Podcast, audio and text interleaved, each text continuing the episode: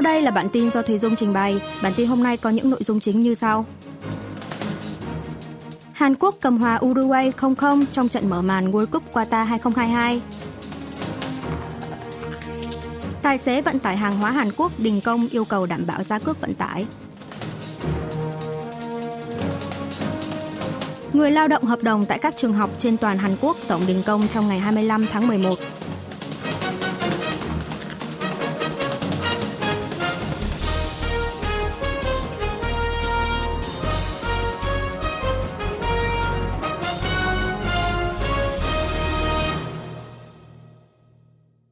Hàn Quốc cầm hòa Uruguay 0-0 trong trận mở màn World Cup Qatar 2022. Đêm ngày 24 tháng 11 giờ Hàn Quốc, đội tuyển bóng đá quốc gia Hàn Quốc đã có trận đấu mở màn thuộc bảng H vòng chung kết giải vô địch bóng đá thế giới World Cup Qatar 2022 trước Uruguay, diễn ra tại sân vận động thành phố giáo dục ở Irayan với sức chứa hơn 40.000 người. Trận đấu đã kết thúc với tỷ số hòa không đều. Mặc dù không phân thắng bại, nhưng việc giành được một điểm quý giá trước đội tuyển mạnh đến từ Nam Mỹ cũng giúp các cầu thủ nuôi tiếp hy vọng tiến vào vòng 16 đội sau 12 năm. Ngôi sao Son Heung-min đã cống hiến hết mình trong suốt cả hai hiệp đấu trong chiếc mặt nạ bảo vệ mắt do anh đã gặp chấn thương khi thi đấu cho câu lạc bộ Tottenham Hotspur của Anh và phải mổ xương hốc mắt. Tiền đạo Na Sang Ho chơi thay cho vị trí của Hoàng Hy Chan đang bị thương. Vào phút thứ 34 của hiệp 1, đại diện châu Á đã có một cơ hội uy hiếp khung thành đối phương. Nhận đường truyền từ cánh phải của Kim Mun Hoan, Hoàng Ư Châu đã dứt điểm ngay, nhưng trái bóng bay vọt xà ngang của Uruguay. Bỏ lỡ cơ hội đáng tiếc, các học trò của huấn luyện viên Paulo Pento gặp một pha nguy hiểm vào phút thứ 43 của hiệp 1. Trong một tình huống cố định, vốn là thế mạnh của Uruguay, trung vệ kỳ cựu Diego Coutinho đã bật cao đánh đầu nhưng bóng lại trúng vào cột dọc. Giữa hiệp 2, huấn luyện viên Bento liên tục đưa vào sân các cầu thủ trẻ như Cho Kyo Song, Yi Kang In, khiến bầu không khí trên sân bắt đầu thay đổi. Phút thứ 44 của hiệp 2, đội tuyển Hàn Quốc một lần nữa lại may mắn khi cú sút xa hiểm hóc của cầu thủ Federico Valverde lại không thắng được cột dọc. Trong lịch sử, đội tuyển quốc gia Hàn Quốc từng giành một trận thắng, hai trận hòa và 6 trận thua trước đội tuyển Uruguay, trong đó có một trận hòa, hai trận thua tại World Cup. Hơn 26.000 người đổ về quảng trường Hoàng Hoa Môn cổ vũ đội tuyển quốc gia thi đấu World Cup một cách trật tự, an toàn. Theo ước tính của chính quyền thành phố Seoul và cơ quan cảnh sát công bố ngày 25 tháng 11, đã có hơn 26.000 người tập trung tại quảng trường Hoàng Hoa Môn, Quang Hóa Môn, thủ đô Seoul để cổ vũ cho đội tuyển quốc gia Hàn Quốc trong trận đấu mở màn giải vô địch bóng đá thế giới World Cup Qatar 2022 trước đội tuyển Uruguay diễn ra vào tối ngày hôm trước. Ban đầu, phía ban tổ chức là đoàn cổ động viên Quỷ Đỏ, dự đoán sẽ có hơn 8.000 người tham gia cổ vũ, nên đã chia quảng trường Hoàng Hoa Môn thành 5 khu vực nhỏ để phân tán số lượng cổ động viên – Tuy nhiên, người dân đã tập trung đông về quảng trường hơn dự kiến, khiến cảnh sát phải nhanh chóng dỡ bỏ một phần các rào chắn, đồng thời chặn phương tiện trên đại lộ Sejong phía tây quảng trường để bố trí thêm chỗ cho người dân. Hàng trăm người dân không thể tiến vào khu vực bên trong quảng trường, đã đứng ở bên ngoài để theo dõi trận đấu từ xa. Cảnh sát và các nhân lực hỗ trợ liên tục hướng dẫn dòng người tới cổ vũ bóng đá, không được dừng lại mà phải di chuyển để tránh gây ùn tắc các lối đi. Tiếng còi cảnh sát vang vọng khắp quảng trường trước khi trận đấu bắt đầu, thời điểm người dân đổ về ngày một đông. Nhân lực của đoàn cổ động viên Quỷ Đỏ cũng liên tục phát loa phóng thanh, đề nghị người dân theo dõi và cổ vũ cho đội tuyển quốc gia một cách an toàn. Mặt khác, một số thành viên thuộc đoàn cổ động viên Quỷ Đỏ cũng đã vượt 7.000 km để đốt cháy sân vận động thành phố giáo dục ở Al Qatar, tiếp thêm sức mạnh cho các chiến binh thái cực. Nhiều cổ động viên còn mặc cả trang phục truyền thống Hàn Quốc tới cổ vũ. Chính tiếng hô vang khẩu hiệu Đại Hàn Dân Quốc của đoàn cổ động viên đã khiến các cầu thủ được tiếp thêm sức mạnh và động lực để thi đấu một cách ngoan cường, giành được một điểm cùng với đối thủ mạnh như Uruguay. Tài xế vận tải hàng hóa Hàn Quốc đình công yêu cầu đảm bảo giá cước vận tải. Công đoàn Lao động Vận tải Hàng hóa thuộc Tổng Liên đoàn Lao động Dân chủ đã bắt đầu cuộc tổng đình công vô thời hạn từ 0 giờ ngày 24 tháng 11 trong lễ khởi động đình công, các thành viên công đoàn đã đỗ xe tải vận chuyển hàng hóa thành một dãy, kêu gọi áp dụng chế độ đảm bảo giá cước vận tải vô thời hạn, mở rộng đối tượng áp dụng cho nhiều loại xe và mặt hàng. Chủ tịch Công đoàn Lao động Vận tải Hàng hóa Y Bung Chu nhấn mạnh người lao động ngành vận chuyển phải làm việc trên 12 tiếng mỗi ngày để trang trải cho cuộc sống, thậm chí đôi khi còn bên bờ vực sinh tử. Do đó, chế độ đảm bảo giá cước vận tải là giải pháp duy nhất có thể bảo hộ người lao động vận chuyển hàng hóa. Theo ước tính của Công đoàn Lao động Vận tải Hàng hóa, khoảng một nửa trong số 22.000 công đoàn viên, tức 11.000 người đã tham gia buổi lễ khởi động đình công. Trong khi đó, phía chính phủ thống kê chỉ khoảng 9.600 người tham gia. Theo Bộ Địa chính và Giao thông, nhiều khu vực không gặp trở ngại trong dịch vụ hậu cần vào ngày đầu tiên của cuộc đình công. Tính đến 5 giờ chiều ngày 24 tháng 11, tỷ lệ container hàng hóa nằm chờ tại 12 cảng trên toàn quốc là 64,2%, không khác với thường ngày là 64,5%. Lượng vận chuyển container tính từ 10 giờ sáng đến 17 giờ chiều cùng ngày giảm 60% so với ngày thường, nhưng hiện vẫn chưa có thiệt hại đáng kể vì chủ các doanh nghiệp hàng hóa và vận tải đã vận chuyển hàng hóa trước khi bắt đầu đình công. Tuy nhiên, một số ngành đã chịu thiệt hại nặng nề như ngành xi măng, xây dựng, sắt thép do không thể xuất xưởng theo kế hoạch. Cụ thể, chỉ 10.000 tấn xi măng đã xuất xưởng trong ngày đầu tiên của cuộc đình công, trong khi dự tính vốn là 200.000 tấn trên một ngày.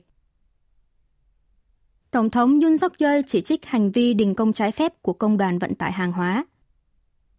Trên trang mạng xã hội cá nhân ngày 24 tháng 11, Tổng thống Hàn Quốc Yoon suk yeol đề cập tới cuộc đình công của công đoàn vận tải hàng hóa, nhấn mạnh nếu phía công đoàn tiếp tục từ chối vận chuyển hàng hóa một cách vô trách nhiệm, thì chính phủ không còn cách nào khác là phải xem xét các đối sách khác nhau, trong đó có việc ban lệnh cưỡng chế người lao động quay trở lại làm việc.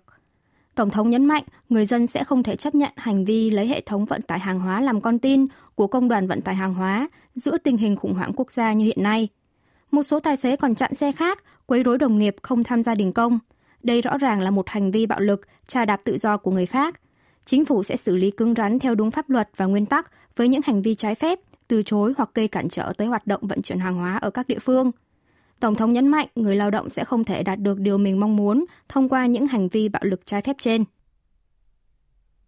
Người lao động hợp đồng tại các trường học trên toàn Hàn Quốc tổng đình công trong ngày 25 tháng 11. Liên đoàn Người lao động hợp đồng tại các trường học toàn quốc ngày 25 tháng 11 đã tiến hành đình công trong một ngày để yêu cầu Bộ Giáo dục Hàn Quốc lập đối sách tổng hợp nhằm giải tỏa tình trạng phân biệt đối xử về tiền lương, giải quyết vấn đề tỷ lệ mắc ung thư phổi cao ở những người lao động làm việc trong bếp ăn trường học và phản đối việc chính phủ cắt giảm khoản chi giáo dục tại địa phương. Giáo dục là một lĩnh vực công nhưng vẫn còn nhiều người lao động không được biên chế thành công chức dù làm việc ở các cơ quan giáo dục hoặc trường học các cấp. Nếu bao gồm cả đối tượng giáo viên hợp đồng, thì lượng lao động hợp đồng ngắn hạn ở ngành giáo dục có thể lên tới 180.000 tới 190.000 người. Trong đó, thành viên của Liên đoàn Người lao động hợp đồng tại các trường học toàn quốc là khoảng 100.000 người. Trong năm ngoái, phía liên đoàn này cũng từng hai lần đình công vào tháng 10 và tháng 12, gây trở ngại lớn tới việc cung cấp bữa ăn tại các trường học. Quy mô tham gia đình công lần này dự kiến còn lớn hơn năm ngoái, được phân tích là do nổi lên vấn đề rủi ro mắc ung thư phổi của người lao động làm việc tại các bếp ăn và do chính phủ đã dỡ bỏ lệnh giãn cách xã hội phòng dịch COVID-19. Sở Giáo dục các tỉnh, thành phố sẽ bố trí sẵn các suất ăn trưa hoặc bữa ăn thay thế bằng bánh mì, sữa cho học sinh. Trong trường hợp các bếp ăn vẫn hoạt động bình thường thì sẽ lựa chọn thực đơn đơn giản. Sở Giáo dục thành phố Seoul sẽ bố trí các phòng ban theo dõi tình hình, lập đối sách với cuộc đình công để sẵn sàng đối phó với mọi tình huống bộc phát. Đảng đối lập tiếp tục gây sức ép, yêu cầu Tổng thống bãi nhiệm Bộ trưởng Hành chính và An toàn.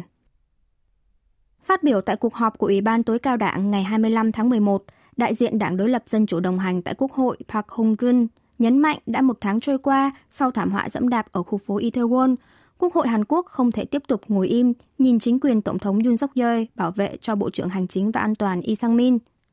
Ông Park tuyên bố nếu Tổng thống Yoon suk yeol không có biện pháp xử lý với Bộ trưởng Hành chính và An toàn cho tới hết ngày 28 tháng 11, thì Quốc hội sẽ đứng ra truy cứu trách nhiệm ông Y về thảm họa Itaewon. Đại diện Park nhấn mạnh người dân đều đồng tình rằng Bộ trưởng Y là người chịu trách nhiệm chính cả về mặt pháp lý, đạo đức và chính trị trong thảm họa Itaewon. Kết quả thăm dò dư luận cho thấy 70% người dân đồng tình bãi nhiệm ông Y. Nếu Tổng thống Yoon thực lòng mong muốn làm sáng tỏ thảm họa, thì phải bắt đầu bằng việc bãi nhiệm Bộ trưởng Hành chính và An toàn, thay vì chỉ đưa ra lời tuyên bố suông. Ông Park chỉ trích quá trình điều tra của Ủy ban điều tra đặc biệt làm sáng tỏ nguyên nhân thảm họa Itaewon thuộc cơ quan cảnh sát quốc gia chỉ tập trung vào các quan chức phụ trách hiện trường, không hề động chạm tới những cán bộ cấp cao hơn.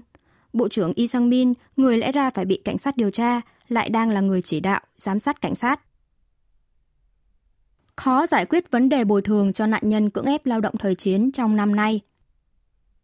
Vụ trưởng Vụ châu Á-Thái Bình Dương Bộ Ngoại giao Hàn Quốc So Min Chong ngày 24 tháng 11 đã nhóm họp với người đồng cấp Nhật Bản Funakoshi Takehiro tại Tokyo, Nhật Bản để trao đổi ý kiến về các vấn đề tồn động và những mối quan tâm chung mà lãnh đạo hai nước từng nhất trí trong hai cuộc gặp thượng đỉnh diễn ra trong 3 tháng gần đây – Đặc biệt, hai bên cũng đã đồng thuận về sự cấp bách trong việc giải quyết vấn đề bồi thường cho người Hàn Quốc bị cưỡng ép lao động thời chiến và cải thiện mối quan hệ song phương.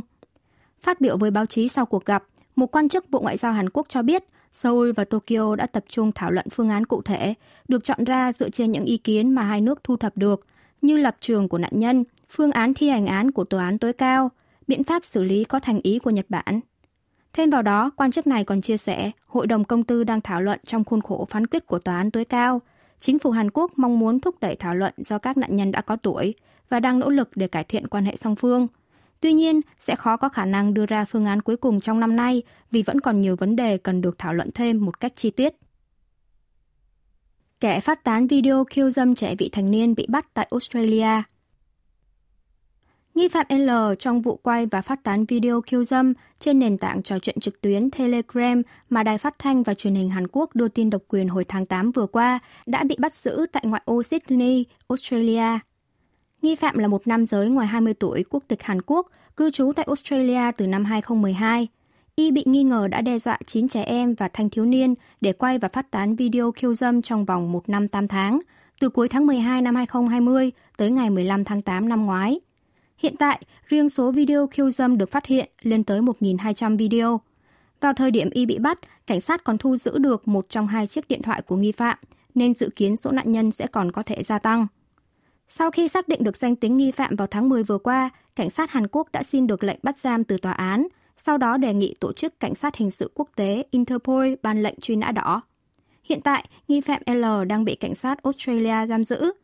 Cơ quan chức năng Australia cho rằng nước này có quyền tư pháp do hành vi phạm tội của Y diễn ra trên lãnh thổ Australia. Dự kiến thời gian dẫn độ nghi phạm về Hàn Quốc sẽ mất khá nhiều thời gian. Trong quá trình điều tra, cảnh sát đã bắt tạm giữ 25 người, trong đó bắt giam 6 người. 15 người bị nghi ngờ đã tham gia vào quá trình nhân vật L dụ dỗ, đe dọa các nạn nhân. 10 người còn lại bị nghi ngờ đã tiết lộ thông tin nạn nhân hoặc xem, mua bán, tàng trữ, phát tán video khiêu dâm của tên này. Hàn Quốc lên kế hoạch bố trí thêm giường bệnh đối phó với tình huống 200.000 ca mắc COVID-19 trên một ngày. Bộ trưởng Y tế và Phúc lợi Hàn Quốc Cho Kyu-hong ngày 25 tháng 11 phát biểu số ca mắc COVID-19 nặng đang có chiều hướng gia tăng, chủ yếu là người cao tuổi, nên cần thiết đối phó y tế một cách chặt chẽ. Theo Ủy ban Phòng chống tai nạn và Quản lý An toàn Trung ương, hệ số lây nhiễm COVID-19 trong tuần thứ 3 tháng 11 là 1,1, 5 tuần liên tiếp lớn hơn 1. Trong tuần trước, số ca nặng tăng 16% so với một tuần trước đó, trong đó 90% là người trên 60 tuổi. Chính phủ Hàn Quốc nhận định trong làn sóng lây nhiễm mới vào mùa đông năm nay, số ca mắc mới có thể dao động từ 50.000 ca tới tối đa 200.000 ca một ngày, nên cần lập đối sách một cách phù hợp. Chính phủ sẽ bố trí thêm giường bệnh dành cho bệnh nhân nặng tại các bệnh viện có năng lực điều trị hàng đầu, nỗ lực đảm bảo giường bệnh đủ để đối phó với tối đa 200.000 ca mắc mới một ngày. Đồng thời, Bộ Y tế sẽ nâng cao khả năng tiếp cận dịch vụ y tế cho các bệnh nhân COVID-19 điều trị tại nhà, như kéo dài thời gian tư vấn, khám chữa bệnh vào buổi tối, ngày nghỉ, tăng cường trao đổi thông tin về giường bệnh giữa cơ quan y tế và chính quyền địa phương để hỗ trợ bệnh nhân nặng nhập viện kịp thời.